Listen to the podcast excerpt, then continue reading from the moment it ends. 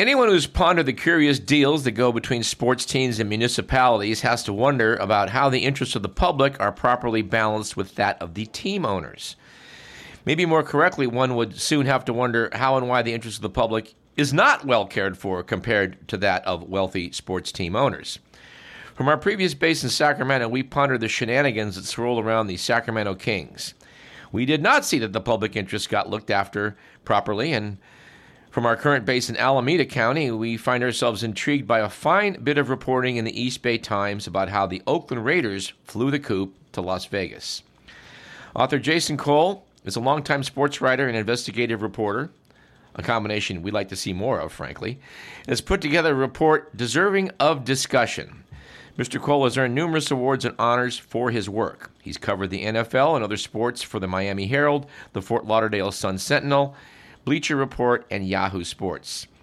The Jason Cole piece we were impressed by last month appeared as a special investigation for the East Bay Times. We can scarcely do better in introducing it to you than by quoting its opening paragraphs, which are This is the mystery of $189 million in public money and how the Raiders, the City of Oakland, and Alameda County made it disappear. It is also a 25 year story of bartering, negotiating and rewriting agreements aimed at keeping the football team in the Bay Area, yet somehow making it even easier for the Raiders to leave for Las Vegas after the 2019 season. Over the course of that quarter century, the team, city, and county completed a financial transaction so complicated and drawn out that it's befitting of the great illusionists appearing on the Vegas Strip. To which we must add, dear listener, that's even worse than you might guess from that colorful beginning. Well, it said the devil's in the details. Jason Cole has pulled up some jaw dropping details that point to multiple apparent devils. Mr. Cole co authored the investigation of Reggie Bush and USC that led to Bush relinquishing the Heisman Trophy and SC being stripped of its 2004 national football title. This current report details how loans should have tied the Raiders to Oakland. Instead, thanks to questionable decisions by the city and county authorities, financial obligations were negated. Owner Mark Davis then slipped his team out of town like a traveling circus, leaving Oakland and Alameda County holding the bag. We thought it'd be great to have Jason Cole talk with us about this provocative piece. We're happy to report he has agreed to do so, allowing us to be able to say, Welcome to Radio Parallax, Jason Cole. it is wonderful to be here. Thank you. Well, Jason, most people are vaguely aware, I think, that, that, that Oakland gave Al Davis a sweet deal to come back from L.A in, 1995, and and many are aware of the Raiders leaving a second time handed the city and county some big bills. But two years out now, most people would probably figure that what's done is done, and you decided to not let it go. So, what led you to, to revive this story? Well, I've been aware of this for a number of years, probably going back three or four years, that, you know, there were some bills that were piling up for the Raiders, right? And there was interest on this loan that was growing and getting close to two hundred million dollars. Was closing in on it, um, and you know that was on the books. And then you say, okay, if this is on the books, don't they have to pay it back? And then you find out, well, no, it's a non-recourse loan. And okay, well then, you know how they deal with taxes? Well, they don't because because they rewrote the loan, and you just you go through it and you go through it and you go through it, and you sit there and go, how the hell does this happen?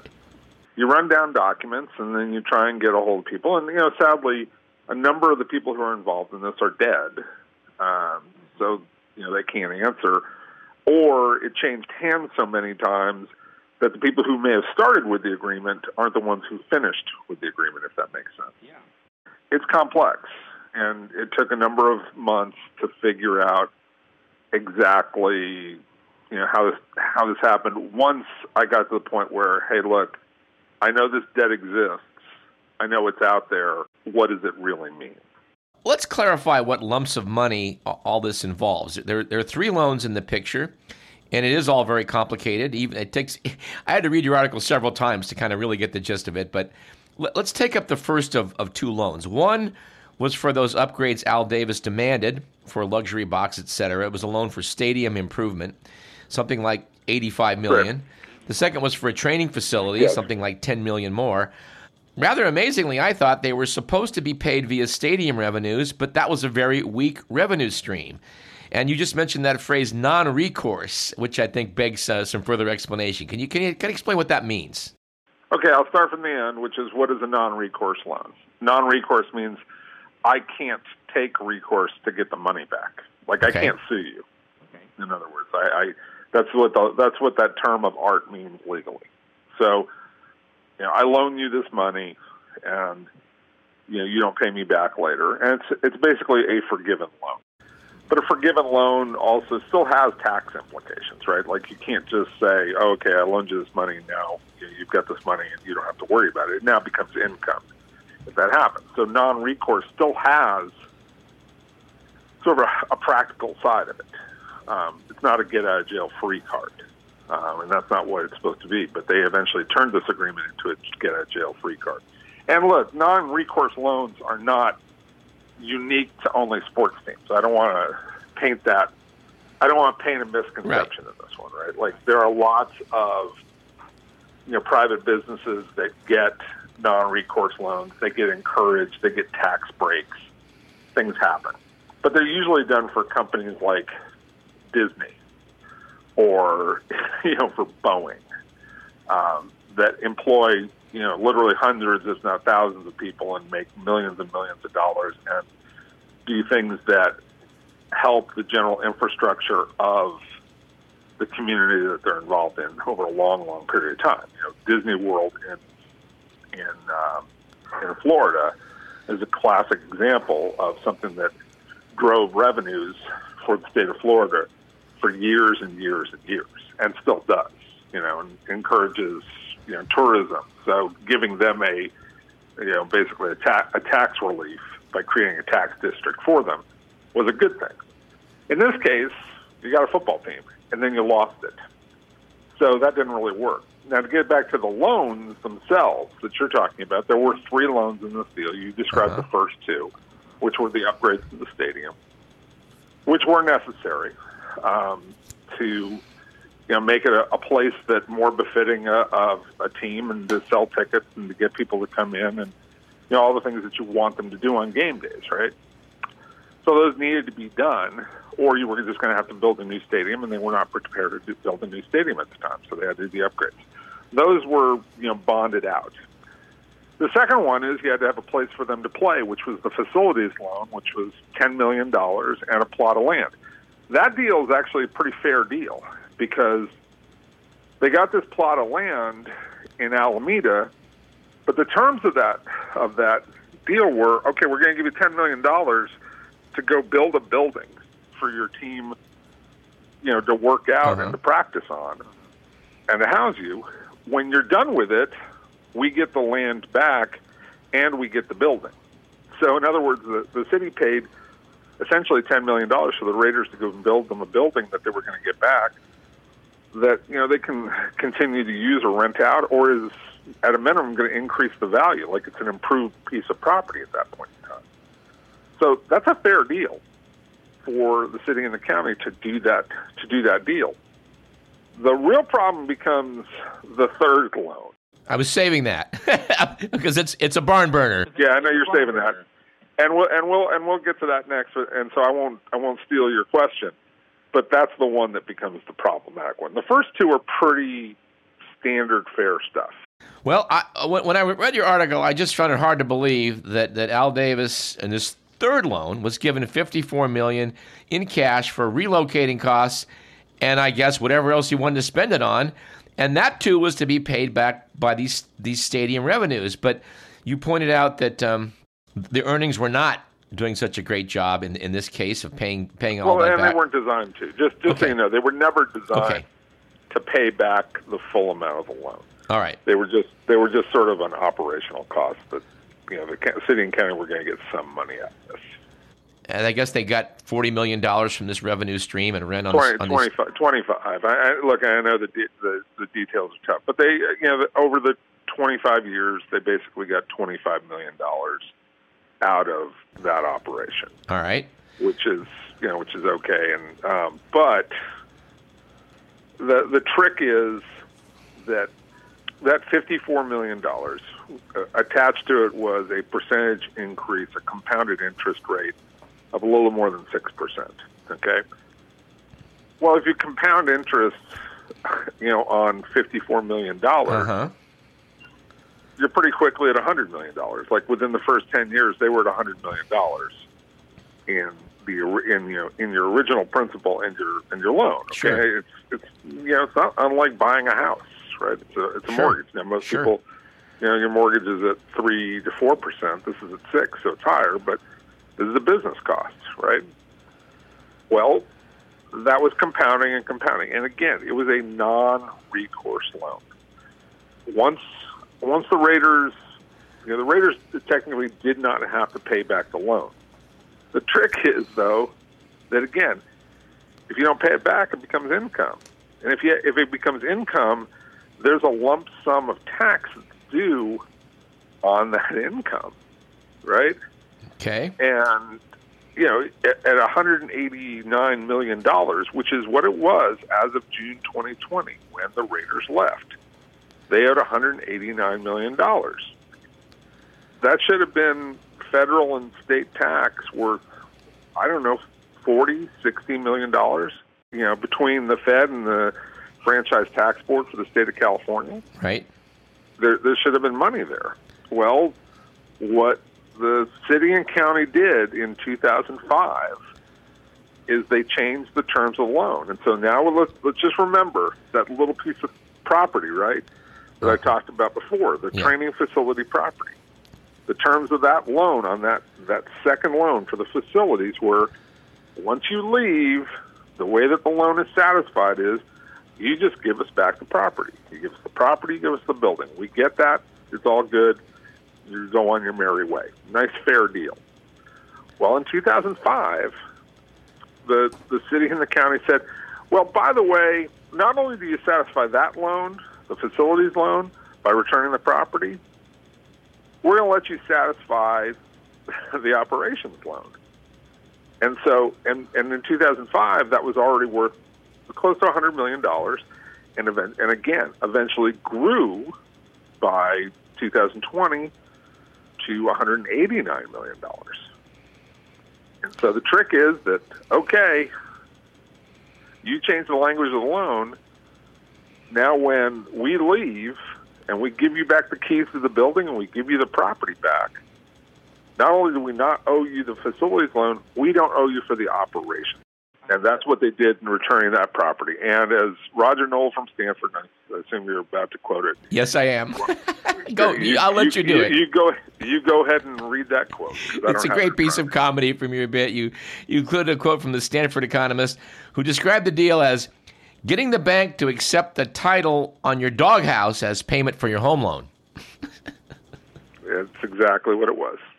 That's and and and I'm assuming now there are some tax people who you know I've talked to since then, but the one tax person I talked to initially said, "Look, I think this relieves them of the the income tax burden, both on the state and on the on the federal level. That's like another sixty million dollars, forty to sixty million dollars that just gets wiped away." Which was, in essence, a large bit of leverage. And also, look, I think it's arguable based on what I've read. This is a very difficult agreement, and I've tried to explain it as simply as I possibly can. Sure. But as one of the people who negotiated said to me, said it's a complex agreement that very few people have ever read, and even fewer people understand.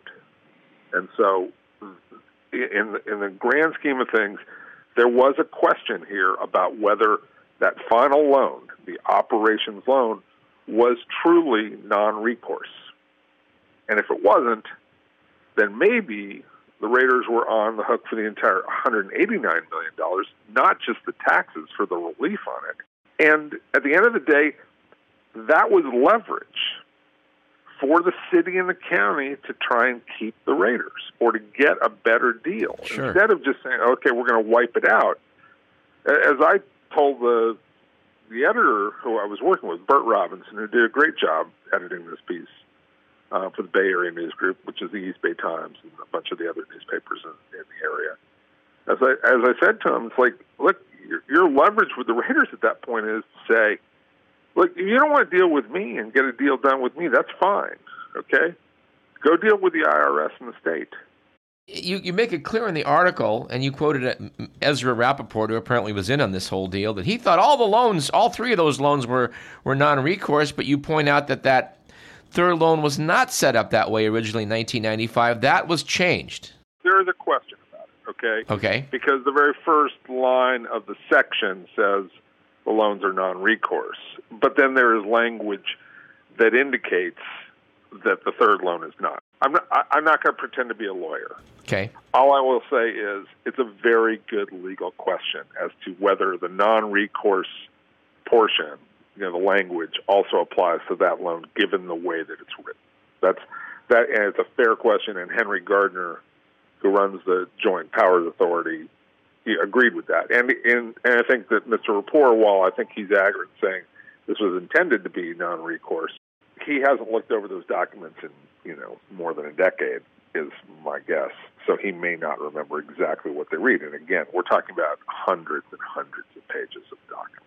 Well, I hope in the wake of your article, he's broken them out and has, and has given them a second look. Yeah, sadly, he's he's dealing with more pressing issues, you know, more pressing health issues. So I think at this point in time, all right, he's he's done with the issue. But that's but is one of the reasons why, if I was Rob Bonta, you know, the Attorney General for, for the state of California, who also happens to be from Alameda, or his wife, who's an assemblywoman from that area, the Oakland, Alameda, uh-huh. you know, that whole area.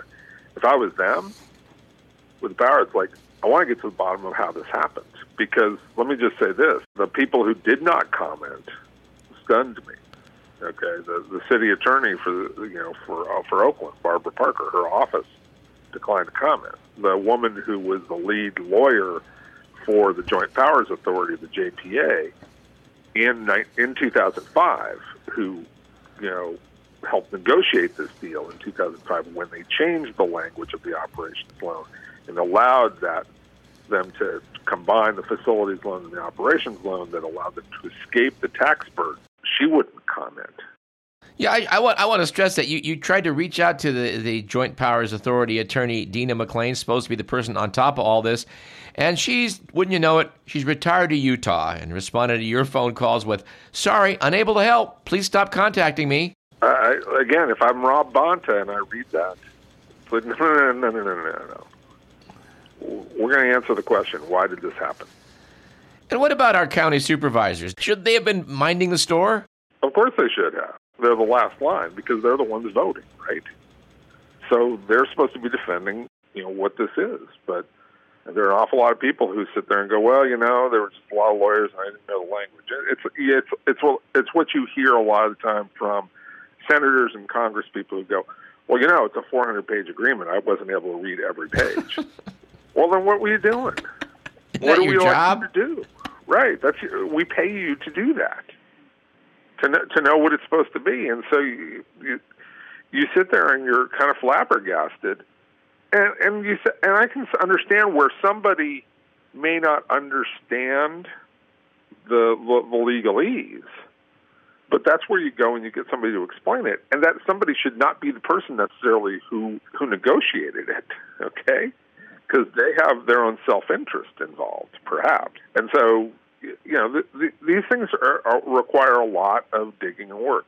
You made a good point in the introduction, which is why isn't you know somebody doing a better job of minding the cash for these public entities, whatever public entity it is, right? Like certainly Santa Clara County um, is dealing with this. Sacramento has dealt with. The, you know, Oakland and Alameda are not the first. They just did it in a spectacular way that made for an interesting story for me to write but lots of municipal interests have had problems dealing with athletic teams. And I think one of the one of the things you have to go back to is look, there's a big difference between an attorney who's hired to work for the public and one who works in private industry. Just the caliber of people you get because of the amount of money that you pay. That's sad, but it's a sad reality that sports teams have the wherewithal and the power to go hire better people. Uh, the other thing is the team has something that the community wants that it can't replicate somewhere else. They have the team. They have, you know, this sport, the sports team that the community wants to have as part of the whole cosmopolitan nature of being a big city. Like, okay, we've got great entertainment. You know, we've got museums, we've got symphonies, we've got sports teams. We have things to attract people to, to come to events. Where else on any Sunday at any time do you get 60 or 80,000 people or even 10 or 15,000 on a weeknight gathering for one event in a community? Not very often. It's usually around sports teams that make people happy. So the sports team inherently has both the emotional leverage and the strength in having better trained people on their side to negotiate these deals. Well, Jason, you must be pleased, and I, I, certainly am, to note that the editors of the San Jose Mercury and East Bay Times are apparently getting on this bandwagon that you, Mr. Robinson, have, have gotten going by now demanding that a grand jury testimony might be sought to ask people under oath some questions about all of this, and maybe even have the district attorney, Nancy O'Malley, probe it. I'm all for finding the answers to questions that people don't have to answer to me yet, right? Mm-hmm. Like, when I was going through the Reggie Bush investigation, I was a big fan of depositions. I love depositions. okay. That means as a judge and there's people under oath and you got to tell the truth, right? I love stuff like that. Just to be honest, you know, I don't have the power to force people to testify under oath. They can either choose not to talk to me or if they choose to talk to me, they can spin their own version. Sure of, of what they want the truth to be, and often that means lying. And you just do the best you can to find out if they're telling the truth or not, but you can't force them. Courts, that's a different matter. And so, yes, I would very much like Rob Bonta to say, I want answers to what happened. I want to know why these people accepted these terms. And why did the state of California and in a larger sense, why the Fed, why did we lose or the potential of tax money with the Raiders because of this deal?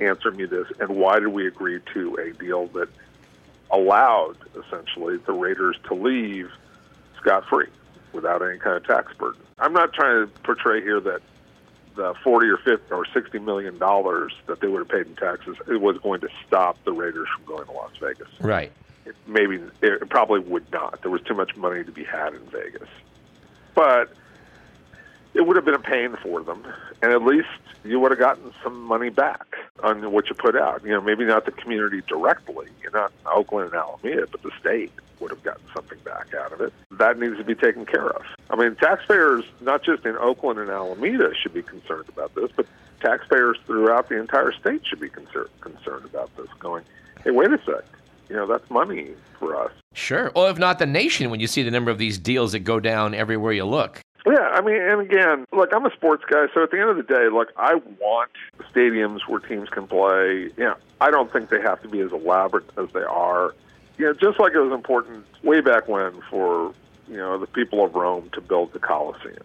It was a gathering place for exciting events, okay. exciting events, right? Okay. I, I do believe in that. Okay, I don't sit here and say whatever you have to do to create the greatest you know Roman forum of all time for every. No, no, you don't need to do that. But there's intrinsic value for communities to have adequate stadiums or to contribute to those stadiums for teams so that you have those kind of entertainment opportunities, those uh, those opportunities for your community to gather together behind exciting events. I, I, I do think there's value to that. I will I will disagree with people who say oh no, they should only pay their own freight. Yeah, not exactly, but there's a balance in there. Fair enough. Well, as an Alameda County taxpayer, I am certainly applauding all that uh, you've done so far, and wondering, are you are you still working any follow up on this? Oh, I got my ear to the ground, but there's only so much I can do. You have to bring it to the community and say, okay, it's time for you guys to carry, you know, carry the ball across the goal line. I can only run it this far. I don't have the fa- the power to compel Dina McClain or Barbara Parker to talk. I, I, I, I simply don't. There has to be public pressure in one of various ways, and that's whether it's the election process where people you know threaten to vote them out, or you know the investigative process, which is run by people like the attorney general, to say you know what happened. And, and again, I'm not accusing anybody of you know doing something illegal. Am I suspicious that something illegal might have happened? Maybe. you know, I, I wonder, but I don't know that. Right. And to say that is is irresponsible. I'm, I'm not accusing anybody of being dishonest, but I do want answers. Why did you do this? And the only way to do that is to get people with authority and power to say, okay, we want answers on these things, and we can com- we can compel you to do that, whether that's in a grand jury or whether that's some other method. You need to show up and you need to say, why did you do this? Fair enough. We're keen to see what's going to happen next, uh, and perhaps we can touch base with you in a couple of months to, to see what has transpired. God, I hope so. That'd be nice. All right. I'd, I'd, like to know. I'd like to know where it ends up because I spent five years chasing Reggie Bush around. they finally, you know, forced him to give up his Heisman. he he did not give it away uh, without doing some kicking and screaming. Let's just put it that way. Well, good for you. Our guest has been Jason Cole, a sports writer but also an investigative journalist whose combined skills produced the article in the East Bay Times titled How the Raiders Made $189 Million in Taxpayer Money Vanish. If you've not read it, we suggest you find it online and do so. And uh, check out the follow up editorial in the San Jose Mercury and East Bay Times, which suggests that an investigation of how the Raiders walked away from this, these giant loans is warranted. Jason, thank you so much. It's been a pleasure. Thank you. All righty. That about does it. Our thanks again to Jason Cole for speaking with us. This program was produced by Edward McMillan. You've been listening to Radio Parallax. We'll see if we can address the question of Ukraine on next week's program. We'll see you then.